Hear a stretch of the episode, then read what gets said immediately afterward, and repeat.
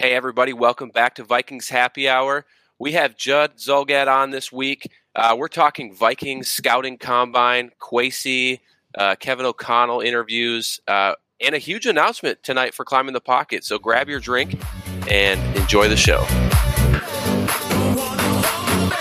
Welcome to Vikings Happy Hour, where we mix our favorite beverage and talk of your Minnesota Vikings.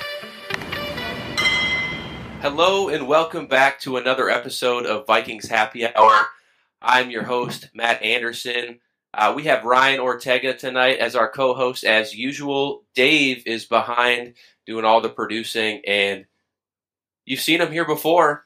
You can see him over on SKOR North as well. It's Judd Zulgad saving, coming in as Superman for the evening as our guest was taken away to jury duty. Judd, how are you on this fine Wednesday evening? From the bullpen, I'm fine. Like the bullpen cart, right? I'm being brought in in the cart itself with uh, with the helmet on top, and uh, yeah, I'm glad to be be here and substituting. And uh, I just hope I can add to the reckless speculation nature of this edition of Vikings Happy Hour. Uh, are you all warmed up? Are you ready to go? I mean, I know you guys probably talking all day. You Phil and Declan over there. I've been warming up all day long. Exactly right. I got my hot takes. I got my hot quarterback takes, my hot Kirk Cousins takes, my hot um, uh, Kevin O'Connell takes, Kwesi. I mean, okay. the con- the combine's great. I love the combine. If nothing else, because the amount of just reckless speculation that gets thrown around on a daily basis is just so much fun to uh, to discuss and to churn through. And, and it, it just never stops. Like this time of year, every week or every day, an hour, I feel like we get new news. So it's uh, it's awesome. I, I agree. Um, Ryan, I'm gonna hold off on on introducing you and see how you're doing, and I think you know why. Uh, climbing the pocket has uh, a very special announcement to make tonight. Um, so, Dave, I'll, I'll, let you you kind of lead us in here, and then I'll, I'll, I'll we have a Climbing the Pocket special announcement.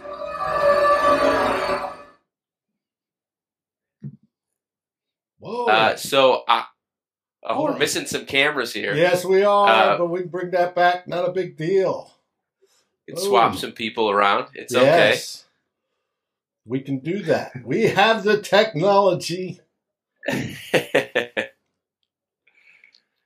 uh, let me know when you're ready, Dave. I will, I will, I will. Hey, we can go off schedule. We know how. Absolutely. It's not a big deal Absolutely. for us. yeah. We can go off script. And just want to thank all the listeners uh, who are watching and listening in live. Appreciate you all being here for this special announcement. So I am uh, I am honored to to give this news on behalf of our founder and co-founder Jason Brown and Miles Gorham uh, that effective today, Climbing the Pocket is now sponsored by Lake Monster Brewing Company out of St. Paul, Minnesota. Um, so you you. Yes. Round of applause. You will see them uh, sponsored on these shows. Uh, and, and, and a perfect perfect show to announce it on. It's Vikings Happy Hour we drink here. And so, Ryan, what do you have tonight for Vikings happy hour? What you, what are you drinking on this fine Wednesday evening? Well, you know, uh, in honor of this great announcement here, uh, Lake Monster provided us with some delicious beer. So we got Rare Species number one, which, from all accounts, it looks like an IPA that's going to be delicious uh, with some fruit notes in there. So I'm really excited to try it um, and and get this sponsorship on its way. So the first crack. There we go. It is. Uh, yeah, I'm excited too. I'm drinking the same thing Ryan is tonight over at Lake Monster. Um, you can find a bunch of their beers over there. Right now, they're doing like a Girl Scout cookie uh, kind of theme as well. So make sure you head over to Lake Monster and try some of their beers. Dave, Dave is excited, but it's, it's bittersweet for him because he's in Texas. Um, so it's a lot. It's a lot more difficult to get the beer down to him. So we will we will work our magic um, and and get you. Get you I can't beer. wait. Uh, I mean, I love my IPAs, and I can't wait to try Lake Monsters. I was looking at their website. They've got IPAs, double IPAs. They've got stouts. Yes. They've got just about everything. They've got a wheat beer. It all looks absolutely delicious. And I can't wait to talk to the brewmaster himself about some of the super secrets that they stick in to make their beer so extraordinary and so rare, just like the monster in the lake, whether it be Nelly over in Scotland or some of the other ones around the world. It's rare, but it's only from Lake Monster out of St. Paul, Minnesota.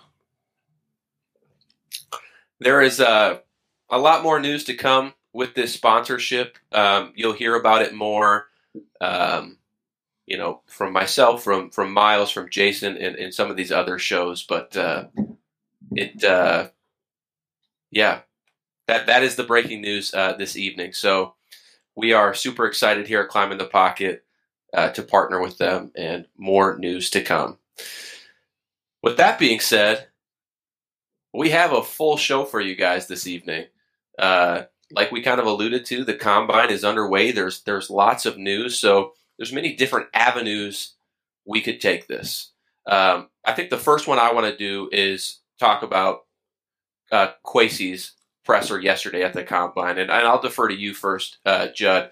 Uh, were they it, it's it's kind of hard to read between the lines, but you can definitely pick up on some vibes that that people are saying, or or you can just kind of read read the room a little bit. Is there anything you're taking away from Kwesi's presser yesterday at the scouting combine? So O'Connell and, and both did um, both did press conferences at the combine at the podium. Kevin went today. Kwesi went yesterday. But I think what was more intriguing is probably the quotes I saw that surfaced from both of them did side sessions with the local beat people.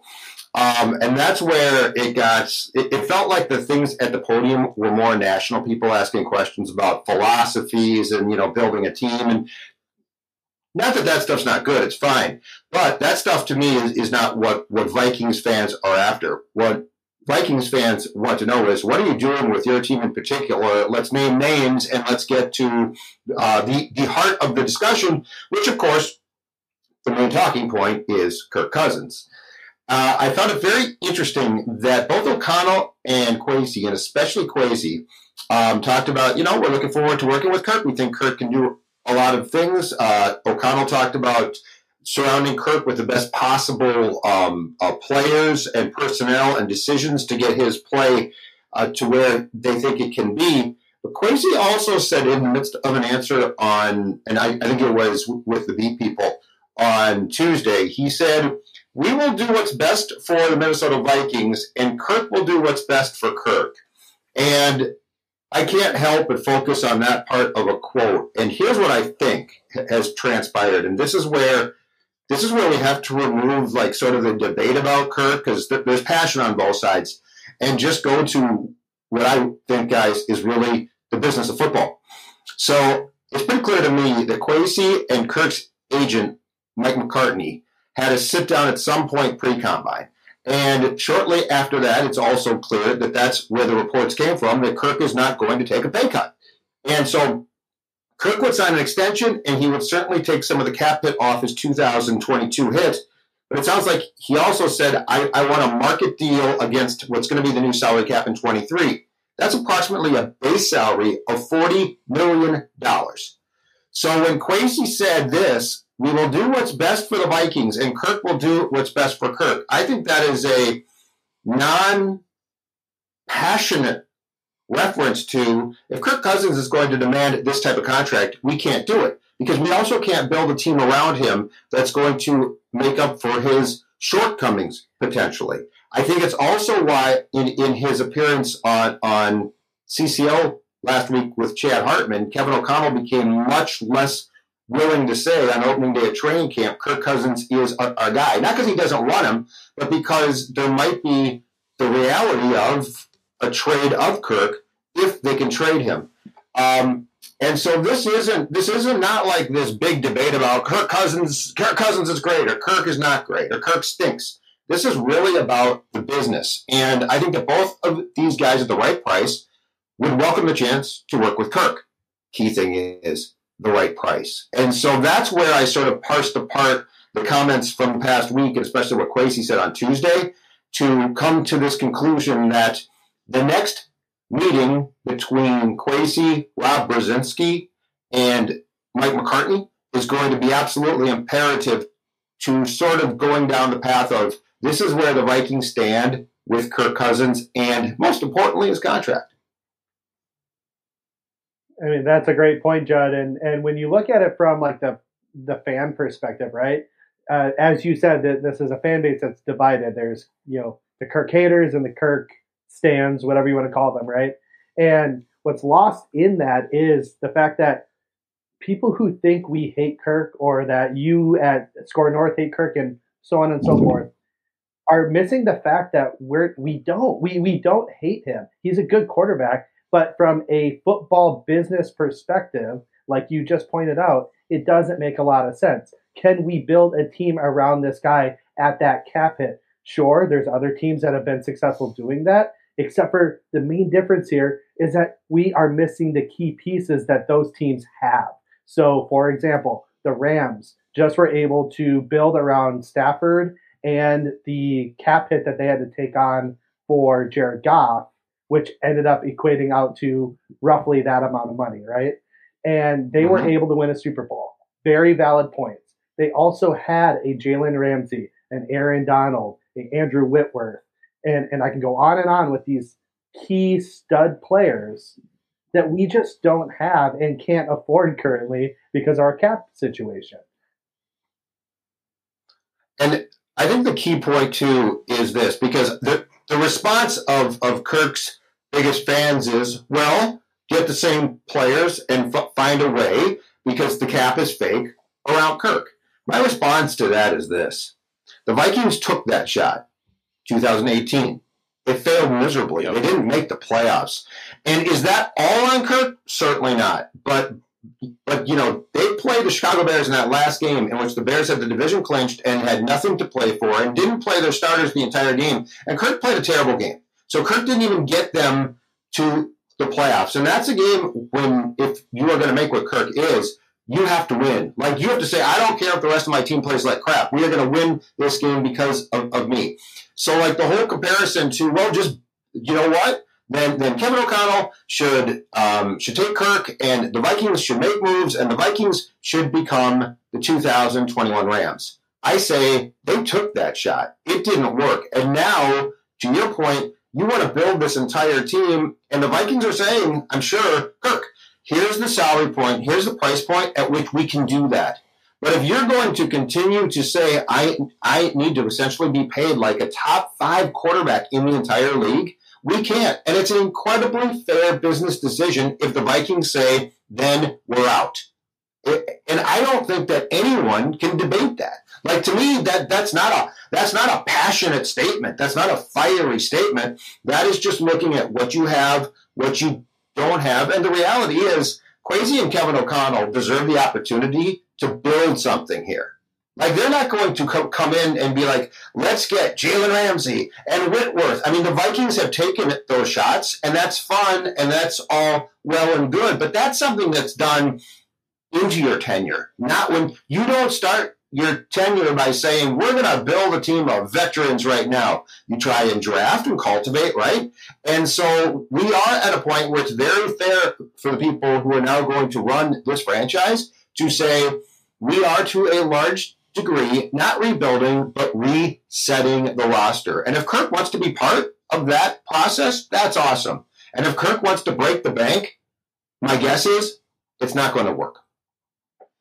And and, and just so, uh, quick to jump in there too, real quick on that too is it's it's in his right to ask for all that money too. I mean, the yeah. the issue is is oh, yeah. he, he not only is asking for that money, but he wants that money in two year, three year increments, which gives you no flexibility outside of that very first year to do anything with the bonuses and restructuring and whatnot, which puts us in a bind. And that's where, again, I don't know him. I don't know their philosophy or what they're trying to do. But that's what he's. That, that's the that's the hardest part. Like if he would have asked for like a five year extension at 40 million, you could sit there and say maybe I wouldn't do that personally just because I don't want to hitch my wagon to to that for five years to a 34, 35 year old quarterback. But what that would give us flexibility for the next two to three years to then go and make moves. But it's it's coupled with the 40 million and the two year or three year extension that really kills it for, for, for our flexibility and our ability to build around him.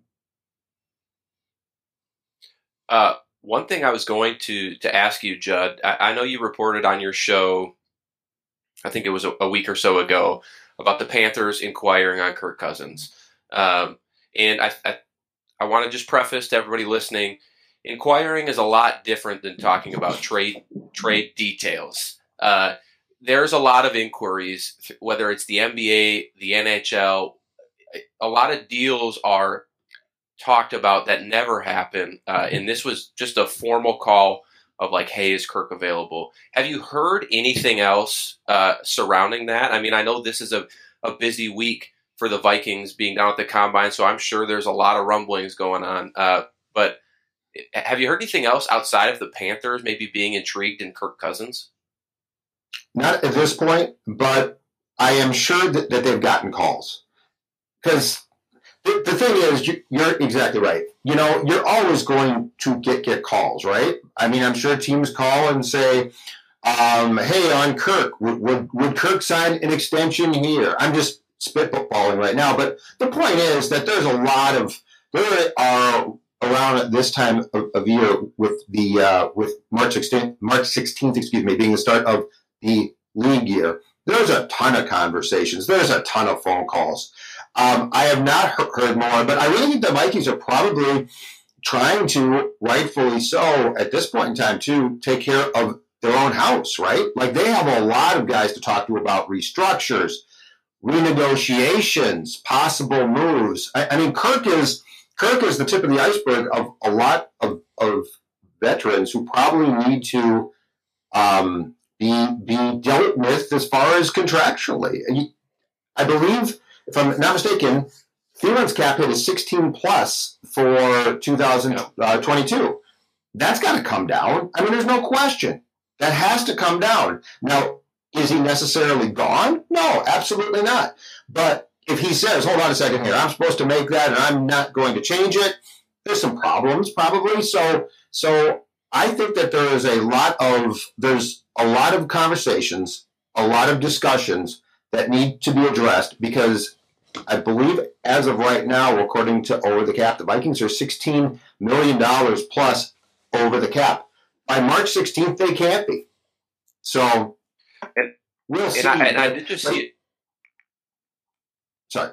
Uh, I was just, I was just going to say I did just see a, a tweet this evening uh, by Sean Borman uh, on Twitter, uh, pretty mm-hmm. much saying that the Vikings can uh, you know save nineteen and a half million dollars pretty quickly by just converting the roster bonuses of Hunter and Harrison Smith into signing bonuses. So you would move you know Hunter's cap hit of twenty six point one two to twelve point six two, and then Smith's cap of thirteen point four six down to to seven point four six. So there's there are avenues to to kind of get some of that cap, but to your point, they they do have to kind of clean up the mess of the past regime. I mean, there are a lot of aging vets on this team. I heard you guys the other day on on SKOR North kind of listing, you know, restructure, trade, or cut. You know, when you're talking about the Adam Thielens, the Eric Kendricks, uh, you know, Harrison Smith, you know, you, you, have to make decisions on on some young guys too. I mean, we heard about Garrett Bradbury today um, from Kevin O'Connell as well, and they're going to have to decide on his fifth year option coming up. So I see a smirk on your face, Judd. I, yeah. Do you have something? do you have something to say about uh, Garrett Bradbury here? I played a game with Declan today, and I called it the Pinocchio game, and I said as it relates to KOC's comments about the line, when does his nose grow? Because he talked about the tackles. and you know what? He's probably right. Those guys are good, right? Like D- Darrisaw might be really good. Yeah. We don't know, but he might be. O'Neill is really good for sure, right? Left guard, yeah. Ezra Cleveland. I think he's fine. I mean, he, he's not he's not great, but I don't think he's a train wreck, and I think he's improving.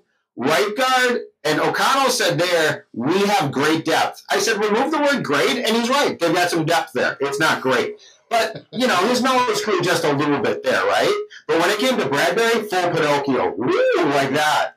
Um, that you know, come on, Kevin. Come on. Like, just restructure the answer a bit. I'm not saying you got to rip the kid. You don't have to. But, you know, oh, he's really smart and this is what we're looking for. No, uh, BS. I mean, he is he is going to, at the very least, I think, um, or best in his case, have to compete for his job, which he should. Uh, but you know, let's not let's not be telling the fan base complete because the problem with, with his Bradbury response is that draws into question everything he says now. So like everything he says, I'm like, really, really? I want to believe you, dude. But if you're going to tell me Garrett Bradbury, I mean, he's blowing sunshine in a place he shouldn't. Okay, I, I don't need that. Um, so yeah, it, it amused me. Like he was fine on tackles, great depth of guard, overstating it a bit, but I'm fine with that. I, I don't really care. But you're going to tell I me did find it interesting Bradbury, that he like, said depth though. Come on. Yeah, but I mean, he's not I- right. I- I, mean, he got. He's saying left guard is okay. Um, they they desperately need a right guard who is a real right guard. Don't forget, I will to my dying day, I will feel bad. Oli Udoh was a tackle who got a phone call, I think in early July, and said you're moving to guard. Football fans know that's not some small ask. It's a different position entirely. I mean, that's one of the most unfair things done to a guy as far as I'm concerned, because they decided they didn't want to play Wyatt Davis, who basically was then put on a milk carton. I mean, the mismanagement of that line is unbelievable. But don't tell me Garrett Bradbury is okay. Come on, Kevin. We're not stupid. Can I? I don't know if you have any light to shed on this, but um, do you know what happened with Wyatt Davis this year? I think it's it's one of the the greater mysteries of of the past Viking season, right? I think a lot of fans expected him um, to be something uh, for that offensive line, and he, like to your point, I, I like I like your expression that he he went he's essentially on the milk carton. I mean, nobody knows where this guy is. Uh, I know Chris Tomasson wrote something earlier this offseason about him and his his eagerness to kind of you know earn back the trust of some coaches, some some fans, and whatnot. But do you know what really happened behind the scenes with Wyatt Davis? So I think and, he came and, and the- all and all of the third round picks for that matter. I mean, literally, not Well- one of them really played more than a handful of snaps. Look at the draft picks. The entire draft, I mean, it's almost like Zim, aside from Darrisaw, decided to punish the entire draft class because he, he was mad at Rick. Like, my, my thing is, one of the great exploratory things that the new coaching staff can do is find out. It's like they're going to have an entire two draft classes because you don't know the 2021 draft class. You have no idea. They basically didn't play. I mean, it's ridiculous. Um, on Wyatt Davis, my understanding is he came into the into the OTAs not in great shape. Now, my problem with that is this: he's a guard. They ain't exactly in great shape consistently. Like, like it's not like he was gonna be the quarterback and sh- showed up with a hot belly. You know, I so so okay, that's not great. He did get hurt, but the fact is, you moved a tackle who is probably a backup tackle to guard, and you started him, and and it's not like there was an option there. I don't understand. I really think that that in in some ways, and the 2021 draft class is probably the poster children for this. In some ways, um, the draft class became the the children of a divorce between Rick and Mike, because it was like Mike punished them.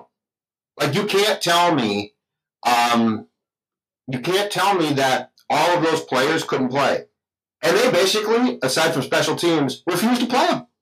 That's incredible. That's an entire draft class that, for the most part, and, and don't forget too, he was hurt, but Mike was all ticked off for how long at Darrisaw. Well, I guess he can't practice. We thought he, pra- you know, so he was mad at the entire draft class. And I'm telling you, I think it, it was basically they were the children stuck in a divorce between two adults who could no longer play nice. Um, but O'Connell, what's great there is he can come in.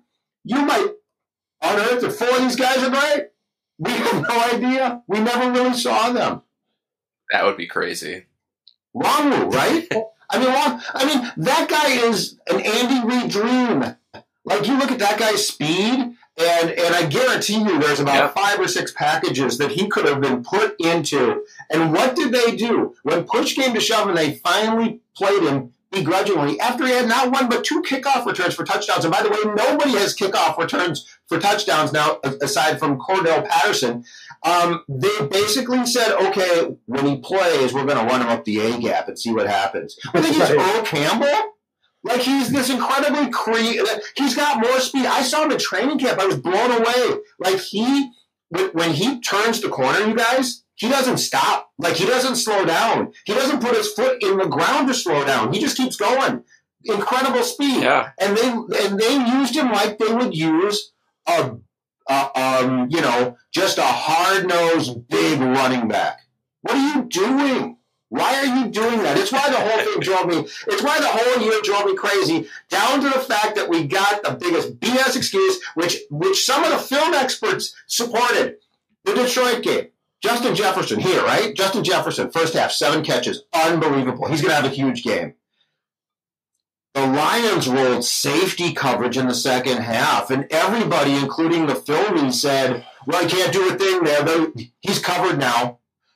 And then I watched the Super Bowl. And by the way, I objected, but I'm like, okay, if you say that, but I don't buy it, right? Because it's like Justin Jefferson. And then I watched the a game called the Super Bowl, and Cooper Kupp was covered by the Bengals. And Sean McVay didn't say, well, we're screwed. Game over. Congratulations, Bengals.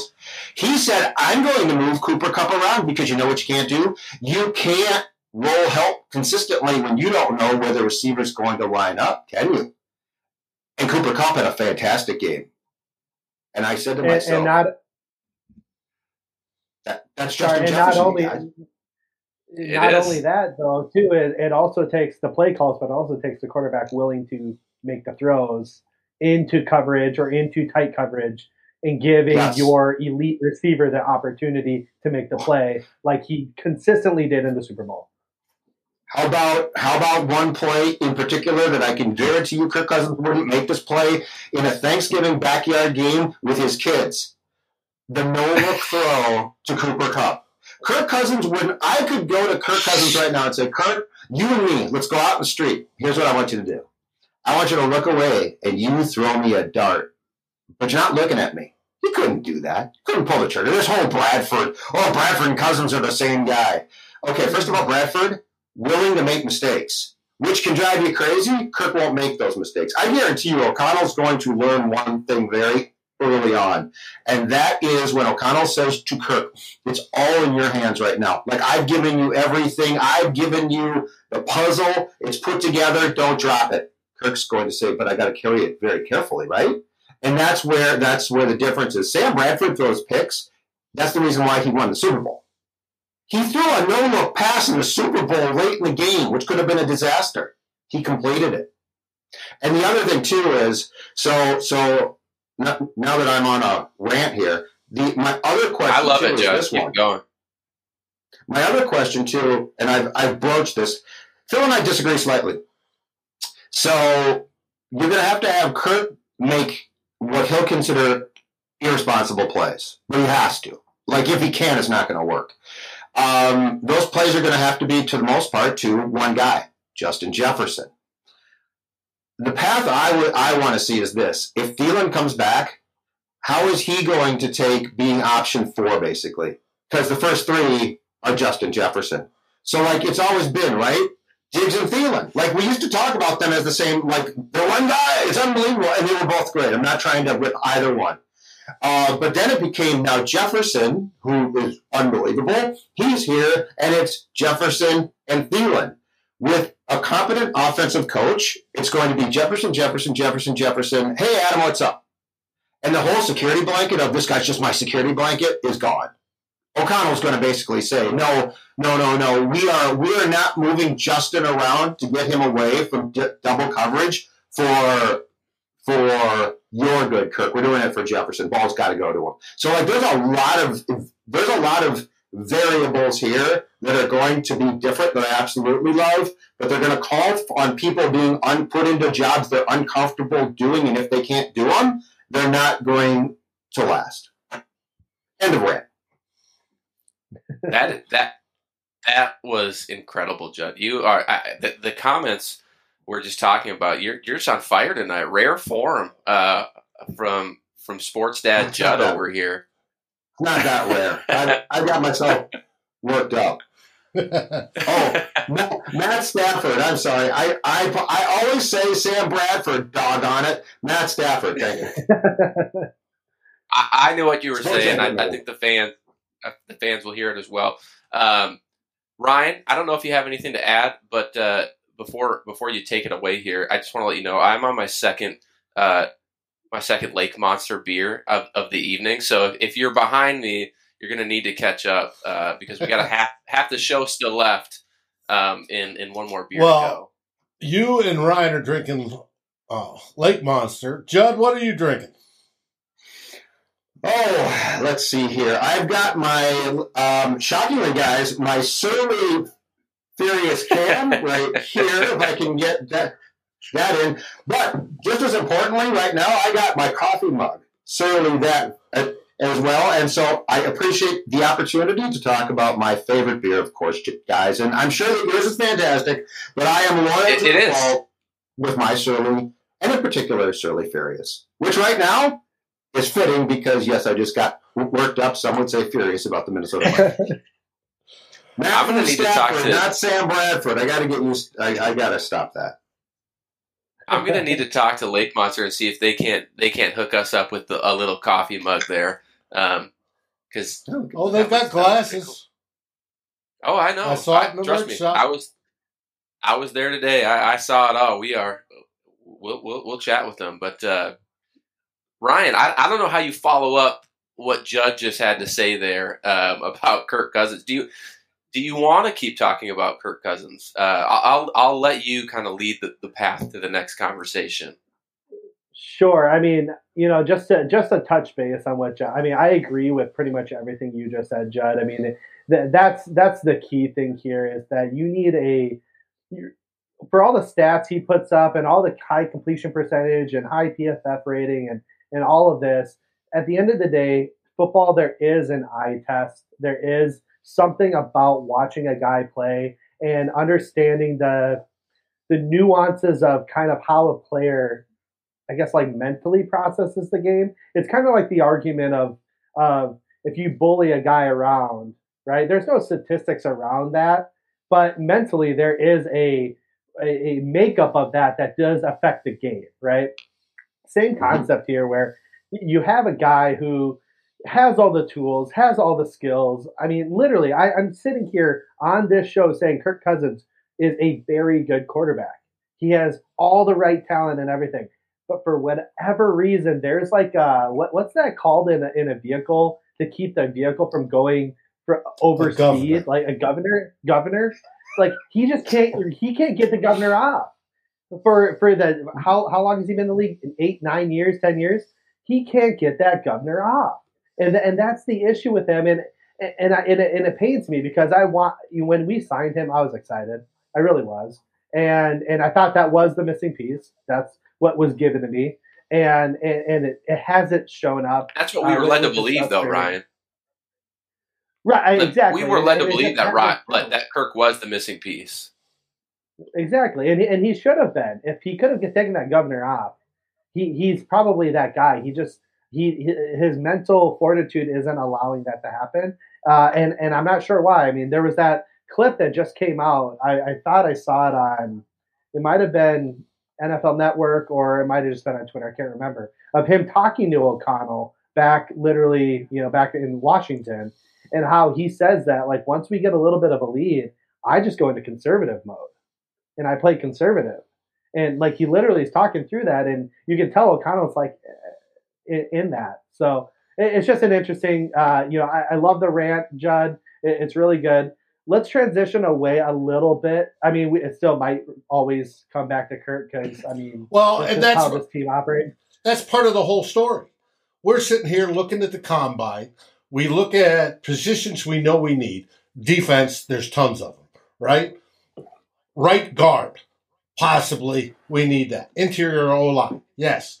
Stuff we need. We normally, as fans, are focusing in on all right, who's the best? Who's being ranked this? Did we see him play during the season? Do they pass the eye test? Now we're going to watch them run around in underwear, lift weights, do all that nice stuff. That's cool. But everything when it comes to the Vikings rolls around back to the same individual story.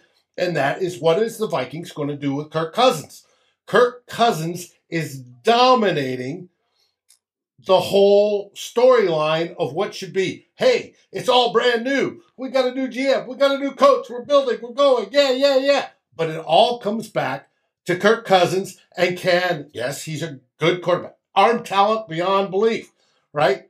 But can he process mentally? I always called it vapor locking when stuff goes off script. We went off script tonight, then we went deep and we got Judd.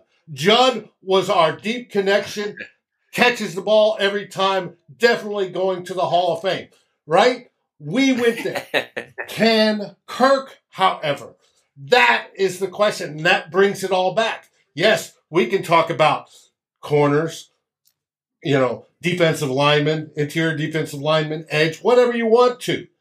But again, the major theme of the combine so far, be it from Kwesi or from Kevin, is Kirk Cousins. Always. It's always going to come back there. Uh, so to, to kind of go into your point, Dave, trying to deflect away from Kirk just a little bit if we can. Let's just say extension is announced tomorrow, right, Judd? Um, okay. You you've had some draft analysts on your show over the last you know few weeks or so. I, I know our own Tyler Forness, who's also part of NBC Sports Edge. He's been on the show, uh, and I know you've had a couple others. Um, and and I'm sure you're cultivating a lot of this information and, and, and, and absorbing it and, and, taking it in. So, from your perspective, let's say quarterback's not an issue. We're not looking at Malik Willis. We're not looking at Kenny Pickett, any of these other guys.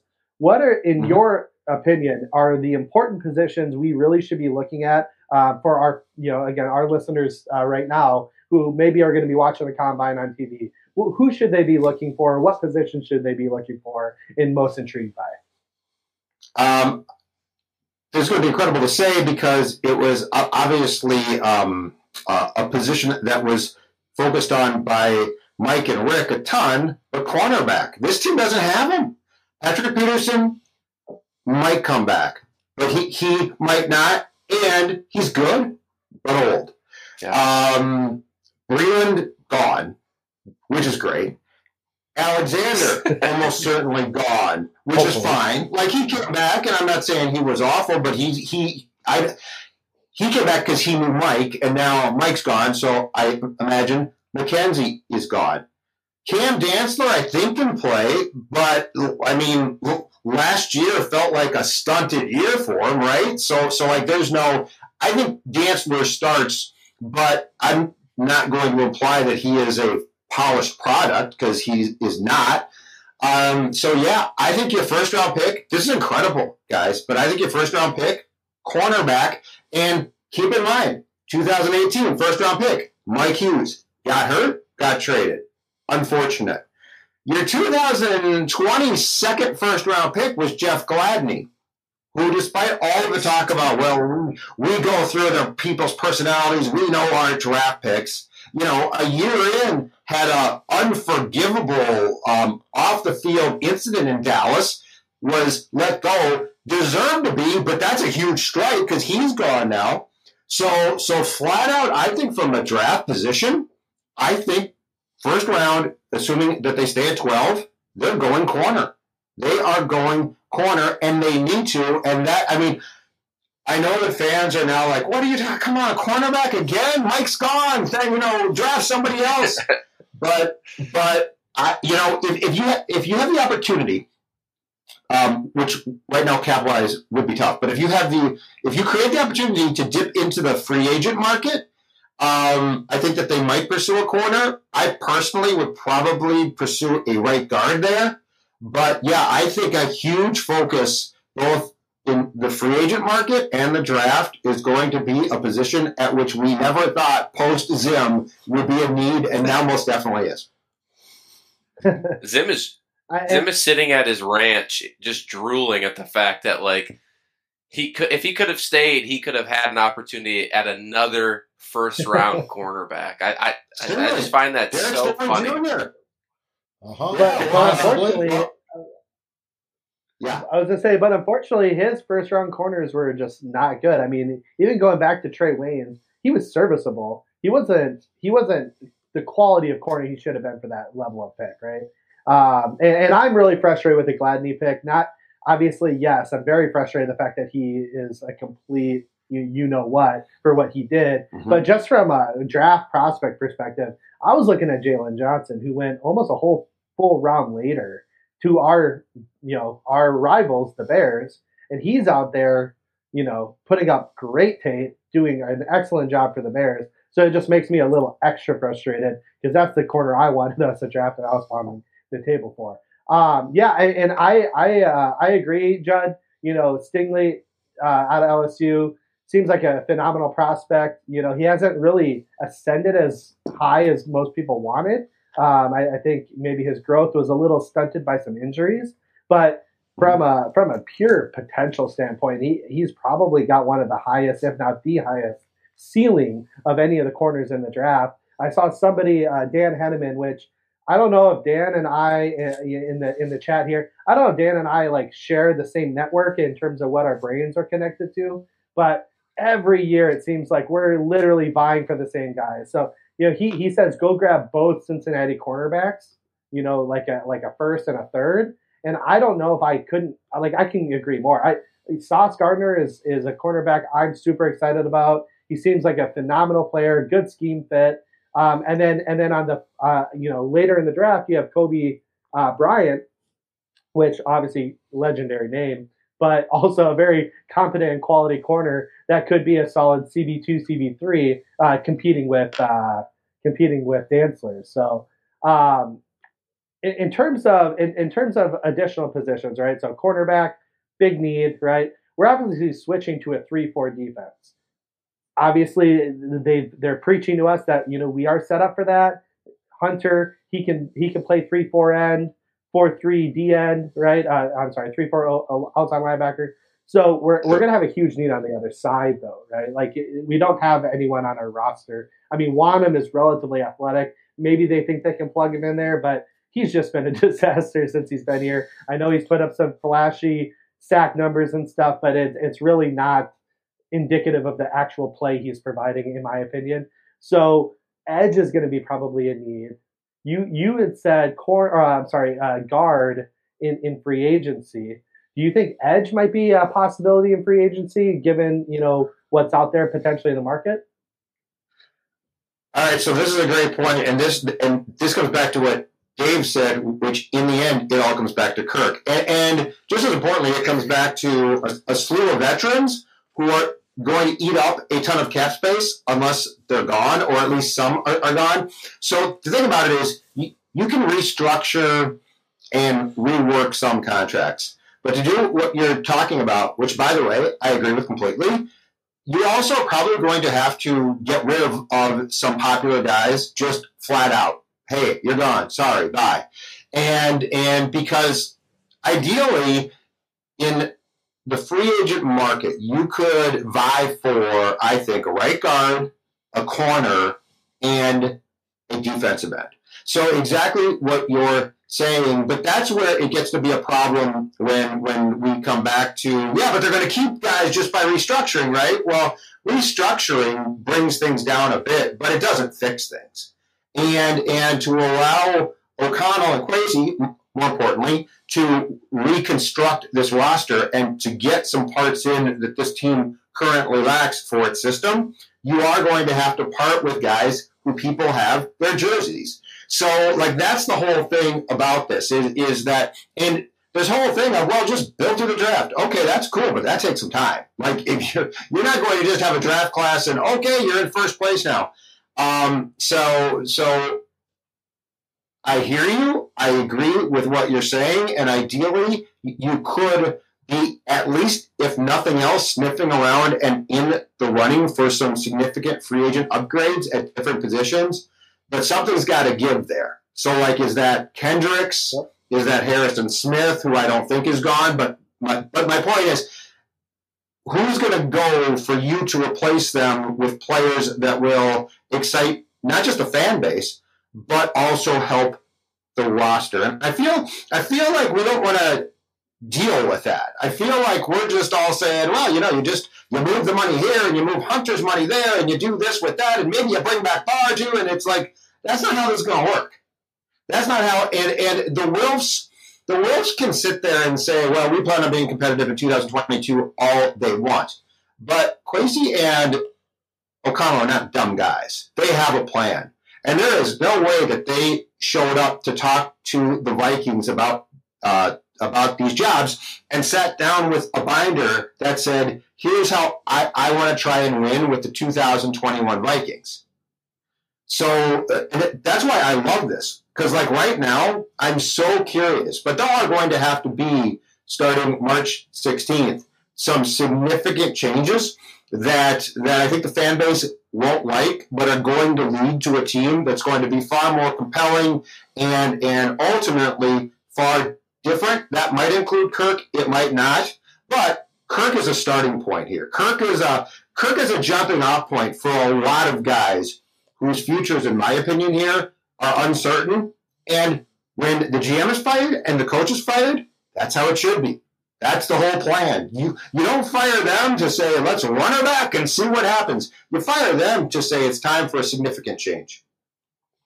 Yeah, and I think that's I think that's the key point there, right? Like you don't you don't fire Mike Zimmer and Rick Spielman both and say how can we figure out how to get the gang back together and make another run in 2022 like that's just that's not what's going to happen here like there's going to be changes um, i know a couple weeks ago when we were at surly together judd we talked about cj ham and how he would maybe even fit in a kevin o'connell offense right i, I, I don't eh, it's probably a sneaky like cut, but I feel like CJ Ham could be gone from this team, and, and I know a lot of fans like him. He, um, he was hyping up today, defense, apparently.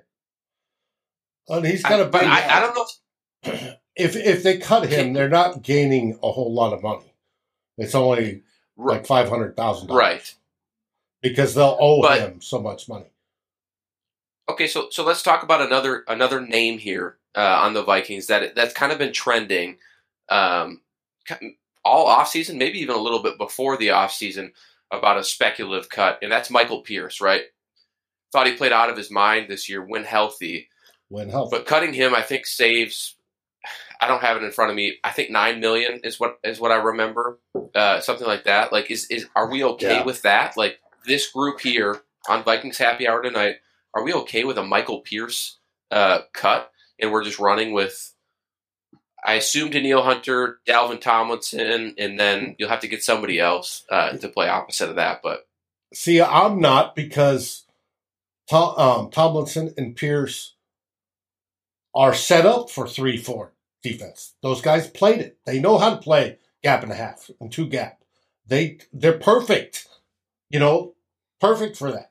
I I just don't see it. Now the folks that want Anthony Barr back and think they can get him, over the cap has him valued at six and a half million dollars per year. That would be on top of the 14 plus million the Vikings still owe him because of the the current deal, right, where they voided those last two years. I don't right. see that happening at all. Period. Paragraph. They're no way going to add, you know, six million on top of 14 million and say, hey, we want you back, no matter how good he fits. And he would fit well. It's just, there's no way. You can't do that and start that rebuild, retooling, making in your own image that Kwesi and mm-hmm. Kevin want to do. It can't happen. And yeah, there's going to be money adjusted on either on Hunter, on uh, Smith, or whoever you you know seem. Some of those guys are going to have to have their money adjusted. Adam Thielen may have to take a pay cut. He may be willing to take a pay cut, but we have yet to see. But all that stuff has to happen so that we can start the rebuild. And it all comes down to how much money they can free up to get the free agent guard, which is proved better than drafting one because he'll you know he'll be able to play and not develop because it takes linemen the time to develop a corner, an edge, whoever you want. All that's got to be taken off all these guys and work to make it happen. So people aren't going to be able to wear, as Judd says, the jersey they bought all the time. It's not going to happen. Those guys are going to move on. Exactly right. And I, I think that there's some good talking points off this as, well. One is um, on Hunter. He doesn't talk much. You know what? We don't know. We have no clue if, if he wants to play in a base 3 4. Now, my assumption is he should because he's just so damn good, right? But like until until we hear, oh, hey guys, yeah, I'm jacked about this, he could say, I'm out of here. I'm a 4 3 end. And I don't care if you're just like, well, we're a nickel a ton and that's a 4 3. He might flat out say, I don't want to play in a base 34. Um, and if he does, he might be gone. So, like, that's one thing to, to keep in, in mind. Uh, but to go back to my, my um, uh, Kevin O'Connell Pinocchio game, there are some things that are flying from his mouth right now that, that are flat out him. Uh, Kwesi and O'Connell were hired to be the anti Rick and Mike. And that is, they are supposed to get to a mic and be as accommodating as possible, not be, not to quote my beer, surly like Mike was. And they're supposed to be like giving a message that is not a flat out lie, but they're also not going to necessarily speak the entire truth unless you read between the lines, okay? I got three names for you here. The first we, we talked about, Bradbury. So if, if the Vikings come back and say, you know what, Wyatt Davis got screwed. He is our right guard and he's going to, to be great. Then their attention is going to turn to getting a center. So, like, somebody's gone here. Like, they're going to make one, I think, major move. It's at center or guard. It's probably not both. That's very expensive. But that's one is like this whole Bradbury thing today uh, jumped a shark. He's just being nice about it. That's a bunch of crap. CJ Ham, okay? Kevin O'Connell's not going to use a fullback. Like this whole thing about I see a lot of things, and CJ Ham, I, I, I a great guy. I've heard great things. I'm like he will get a job, but Kevin O'Connell doesn't use unless he completely goes against his beliefs. A fullback, the odds of him employing that position full time are. Let me hold. Wait, wait, hold on a second. Wait for it. Zero. Okay, so so the odds of Ham being here, and you know, he'll get a job, he'll bounce around, he'll make a lot of cash. God bless him. But I'm just saying, this can't be like, well, but we likes we liked him. He was a good guy. Who cares? Um, the last one is this one. O'Connell keeps paying paying lip service consistently to. Well, I got two tight ends there. And Irv Smith, I think if he can stay on the field, is fantastic. I think he's a hybrid receiver. I think that he, he can be a star here. But the second guy he's talking about is Tyler Conklin. The last time I looked, he's a free agent. Uh-huh. They ain't re-signing him. You know how much he's going to cost? You think that with Irv Smith set to come back here, O'Connell's going, no, you know, screw the 11 personnel. I'm changing that up. I'm using two tight ends. Let's pay Tyler Conklin top dollar. That's a bunch of nonsense. Tyler Conklin is going to get paid. He deserves to be paid. It's not going to be here. See that by end of story. So, like, there's, but there's all of these things. That's yeah. almost eight million a year for Conklin, by the way, per OTC we, valuation. Yeah, we we talked about the other week though. The the the free agent tight end market is is saturated. There there are it. There's so many of them. I, I don't know if Conklin's actually going to get that bag. But do you really think that they're going to work to bring him back to not play him? Because they're going to count on Irv Smith playing. Like he's not worth paying with with unless they think that Irv Smith can't stay on the field with the with the packages that that they're going to run, they're going to take the Conklin investment, small or big, and put it elsewhere, and they should. And I'm fine with that.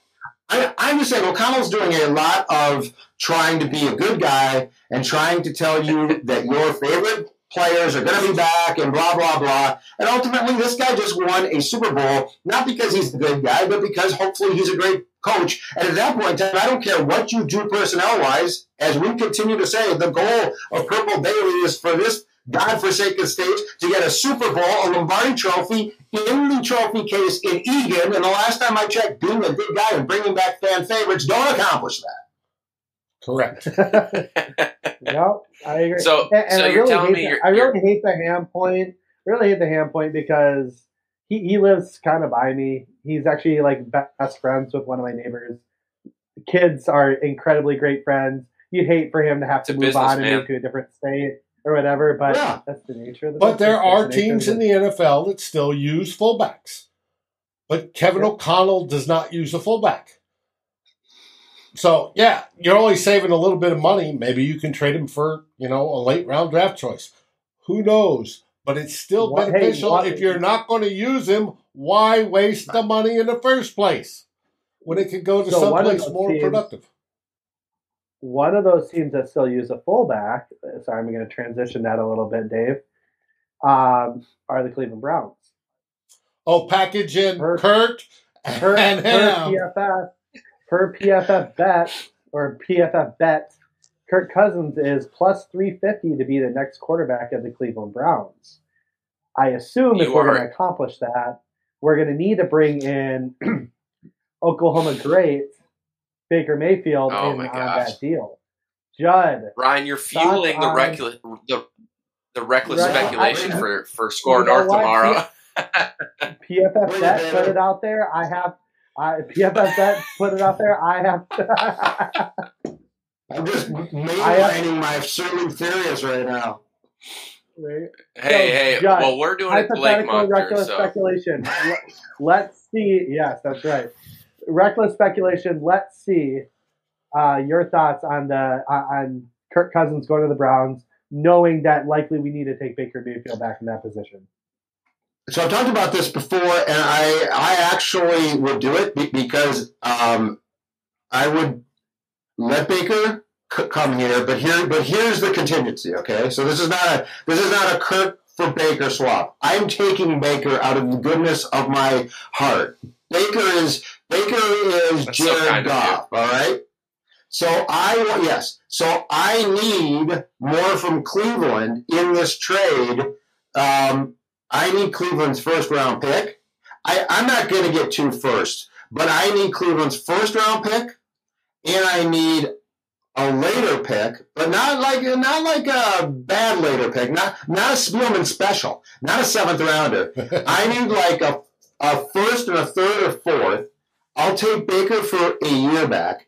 I'll give you Kirk and Ham, um, and that and that then gives in the Browns' mind their chance. Here's the problem, though, and here's another thing we don't know is there are going to be circumstances where I think teams would trade for Kirk Cousins, but they will do so and only give you more if Kirk Cousins says, I will sign the extension with you. So, like right now, I, I will do, and if the team will pay the going rate, that's awesome. But what if Kirk says no? Because, I mean, Kirk likes to, and it sounds nuts, but it's true, he likes to bank on Kirk. So Kirk could say, hell no. No, I'm playing the last year out and I'm going to hit jackpot again in March of 23. And the scary thing is, in this league, he might be right. Um, but yes, I would take a year of Baker back with no commitments a- after that. So I'm not signing him. I'm doing nothing. I to get the salary cap relief, and more importantly, for my building team, more draft capital. That's good. Like that's the important thing because here's the last thing about why I want an additional 23 first round pick. Supposedly, the quarterback class next year strong, correct? It's supposedly a good quarterback class, draft class.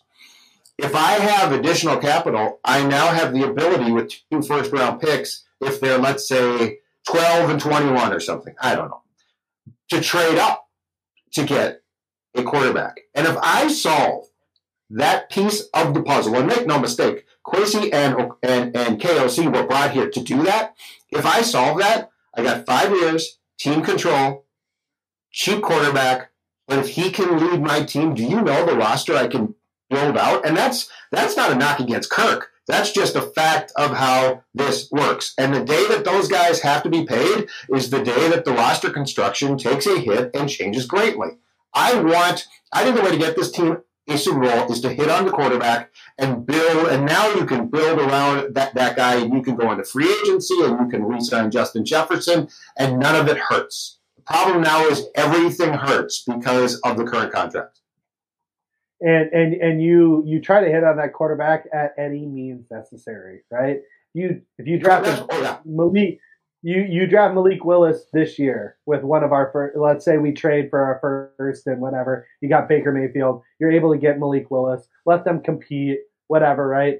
And then he ends up just being a bust, and we see in practice and in games that he's just not it.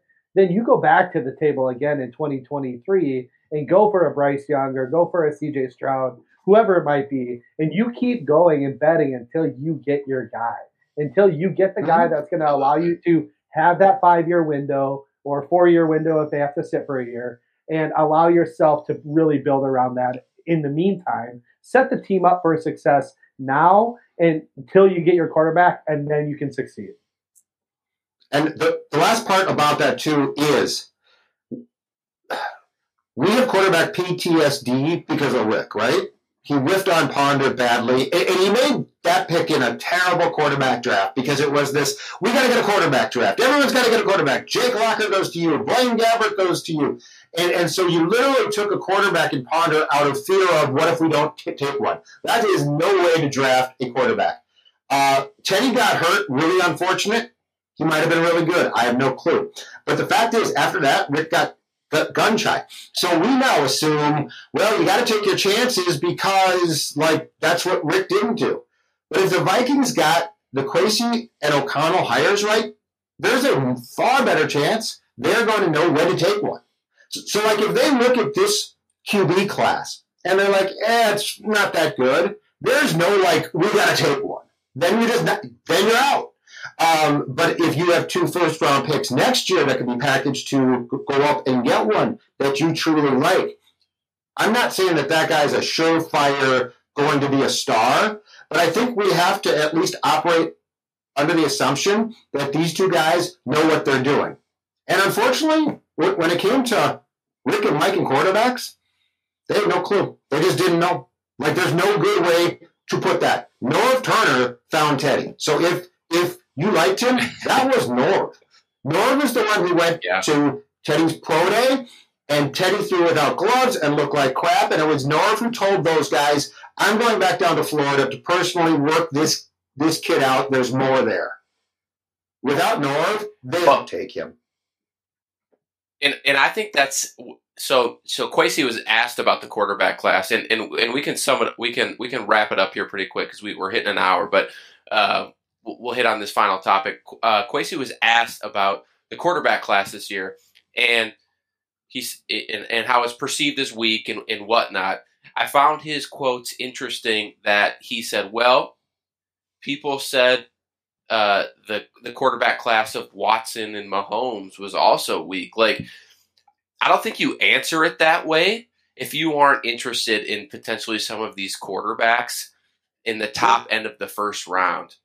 And so, I guess I guess the, the final topic I'll have uh, uh, this evening, and I'll I'll let both of you guys speak on it.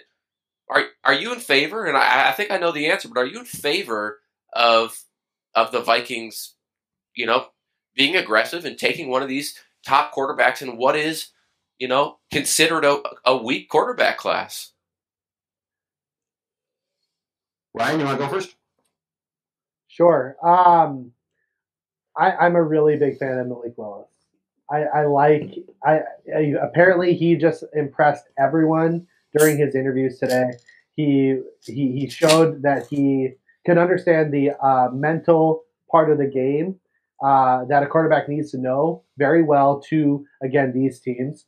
Um, he ha- clearly has all the tools to be a very successful player in this league. He's got a rocket arm. He's uh, mobile right? He goes, he takes chances, which is something that I, I don't really care if you turn the ball over. Like one of Kirk's interceptions this year, he just chucked it down to I think it was Thielen. It was a pick, and I was like, I'm not mad at that. because he he at least took a chance when he probably shouldn't have, but he still took a chance, and I, I like seeing that on my quarterback. I haven't seen it in four years, so it's not it's a refreshing thing to see, right? Um, Malik Willis will be able to do that. He'll be able to create plays. Um, outside of that, I, I'm not sure if I'm in love with an, anyone else at 12. Um, Kenny Pickett has some interesting, uh, you know, aspects of his game. I think he's a gamer. He reminds me a lot of almost like a less arm talented Baker Mayfield, actually, which is kind of funny. Um, but you know, he, he's he's a gamer though, and I, I like gamers. I like guys who are willing to make those uh, mistakes to give your team the chance to win, right? Um, Sam Howell, I, am not sure. on. I need to watch more on him. Um, and, and, the other guy I was going to talk about is Desmond Ridder, which, again, very toolsy, high, yeah, he's very up and down, and he's improved every year he's been in the league or in, in college, but his accuracy was always just kind of, ugh. and obviously accuracy is a very important part of playing the quarterback position. So with those four guys, I kind of look at as potential first round picks. I know Tyler's going to kill me for not mentioning Carson Strong, but I just don't think that's it. I oh, and, and, I'm sorry, and Matt Corral, which Matt Corral obviously has all of the skills. I'm very excited about Matt Corral. We're just not going to get to see him until the pro day.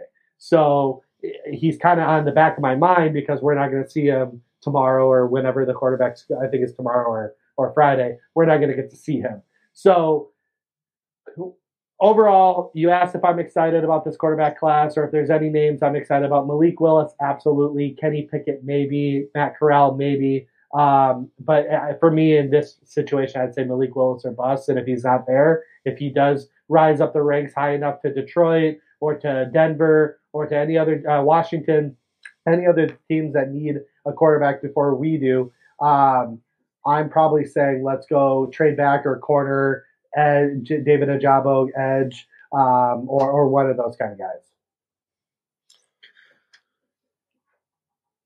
So my feeling is, is this: I I was convinced, and I think I'm, I'm right, and I think it's part of why he got fired, that Rick Spielman couldn't find one. He just couldn't find one. He was gun shy. He didn't. He, I, I always said this why don't you have more people in your franchise who are experts at identifying the most important position in sports? Like, that never made sense. Well, my scouts are out there. Well, great, but like your scouts are looking at guards and quarterbacks. I mean, like this position is so important that I think it takes as close as you can be to being an expert, right?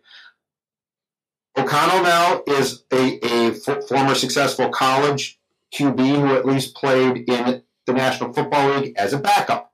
He has an OC. He has two assistant QB coaches. They've got a passing game uh, coordinator at this point. My point being is now there's a lot of people within the Vikings organization who know what they're watching. And so not to comment specifically on this draft class, but if they decide, when they decide to take a quarterback, until they prove that they're incompetent, I'm going to assume they know exactly what they're doing. And I'm going to assume that they are making the right pick, um, which I think is, I know what I know about this team. And I've and we've all watched Kirk, and we all know Kirk, um, and I certainly know what I think about Rick and Mike. But the reason why you made this change was in large part because those guys could not identify a quarterback. And so instead of me saying I think that they should take one in 2022 or wait, I think that when they take one, until they prove me wrong, I'm going to assume that they are making the right move. I just like the fact that, at least for, for now, when my head hits the pillow at night, I'm assuming that the Vikings know what they are watching at quarterback. And I can tell you right now, six months back, I didn't think that. And I think I was right. So so whatever they decide, bravo, do it. But all I know is this. If you find one, if you get the one, you are set for success. You would have to work Absolutely. to screw that up if that piece is in place. Yeah. yeah. Plus, I have more confidence in them, especially Kevin O'Connell, at developing yeah. a quarterback than 100%. than Zim. Because Zim didn't focus on the offensive side. Not in that way. He wasn't back there, you know, living with his quarterback since since Teddy. So that I think eh. Kevin O'Connell and Kwesi, if they can find that guy, I think we're finally going to get over the hump. And speaking of getting and, and over the, the hump, that... who's thirsty? I'm out, man. I know. I sat there and watched you. At least I refilled mine. I just wish mine was a lake monster. Maybe a double IPA, say double depth charge, something like that. something that will, you know, is real efficient, will get you buzzed real quick, and goes along with this great Vikings talk from our guest, the one and only Marconi Award nominee finalist, Judd Zulgad. And for those that don't know radio, being a Marconi nominee, being a finalist is a humongous deal. It means, folks, you are the best in the business. And we want to thank you, Judd, for joining us tonight. You have been absolutely outstanding as usual. Very hey, kind of you, Judd. Thank you. Yes, sir. B- before we wrap up, do you have any intel you can share with us about the Vikings off season that's that that that's coming up? If if you hmm. don't, I, I don't I, I, don't blame you. I mean, the scouting combine's here, so I, I feel like the rumors are just starting to heat up. But right. uh, I, would be remiss if I didn't ask. Well, I think the fact that the Carolina Panthers called about Kirk, um, while it certainly does not mean a deal is going to get, get done, I, I feel right. that the I don't have I don't bring to you a solid scoop, but I will say this: I wouldn't be surprised by almost anything that we see in the coming weeks. Again, I'll go back to Danielle Hunter, who's a hell of a player. We have no idea if, if he's excited about playing in a base 3 4 or he hates it. So, like, there's so many things. We are but the Vikings are not going to go to a podium and say, "Oh my God, you should see what we are doing behind the scenes." But I guarantee you, the nature of the beast is things are going on, uh, some of which will come to fruition that will be incredibly, I think, juicy and interesting and right for reckless speculation. Guys, thank you very much. Though it's been great. Absolutely. Well, I want to I want to give a shout out to everybody in the chat tonight.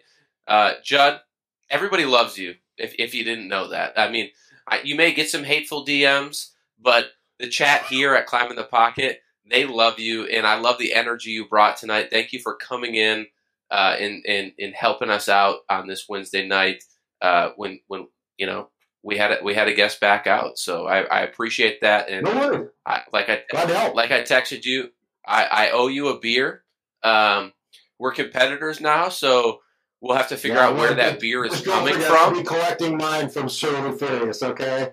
It, and I will be collecting mine from Lake Monster. So uh, that's why I, I love it. But uh, um, for everybody, yeah, in the chat tonight, thank you for for joining us. If you're listening to this on the pod on Thursday um, or any day in the following weeks, uh, keep coming back here every Wednesday night. Uh, it's it's a fun show on Vikings Happy Hour, like I announced at the beginning of the show. We are now sponsored by Lake Monster Brewing of St. Paul, Minnesota. Uh, we will have more news, events, giveaways, uh, you name it, in the coming months. So just just keep coming back. Um, next week, Ben Goessling rescheduled. He was supposed to be here tonight. Uh, jury duty should be done for him, so he'll be back next week. Followed by someone that Judd knows very well, Darren Doogie Wolfson will be here uh, the 16th of March, which is when free agency breaks. Um, so he will be here live with us for a little bit and giving us all sorts of scoops that he can. Um, one of one of the kindest people in this uh, Minnesota media market. So, uh, with that being said, everybody, uh, Judd, Ryan, Dave, thank you. And Dave, I don't know if we have a show tomorrow, so I'll let you send us off. Yes, we do. Uh, Eric Thompson of the Daily Norseman and the great and wonderful, marvelous Flip Mozzie We'll be doing Viking hot takes. I already have their questions. It's the quickest show on Thursday nights. Six questions, 20 minutes, and we're out. And can't wait. Then, of course, on Saturday, you get me and Darren Campbell, the two old bloggers. We're about the age of Judd himself. Actually, I'm a few years older. And we're going to be talking Vikings football. One of the few things we're going to be focusing on for that one is interior O line free agents. We talked about it tonight. We're going to look specifically who's available and who might fit and what sort of cost it may cost them, uh, you know, have the Vikings to pay. So, with that, what do we say, everyone? Skol Vikes. Skol Vikings. Skol Vikings. Thank you for watching or listening. As always, if you like, subscribe, and ring the bell for notifications. And if you're listening to the podcast, please rate us on your favorite aggregator. Skol, everybody.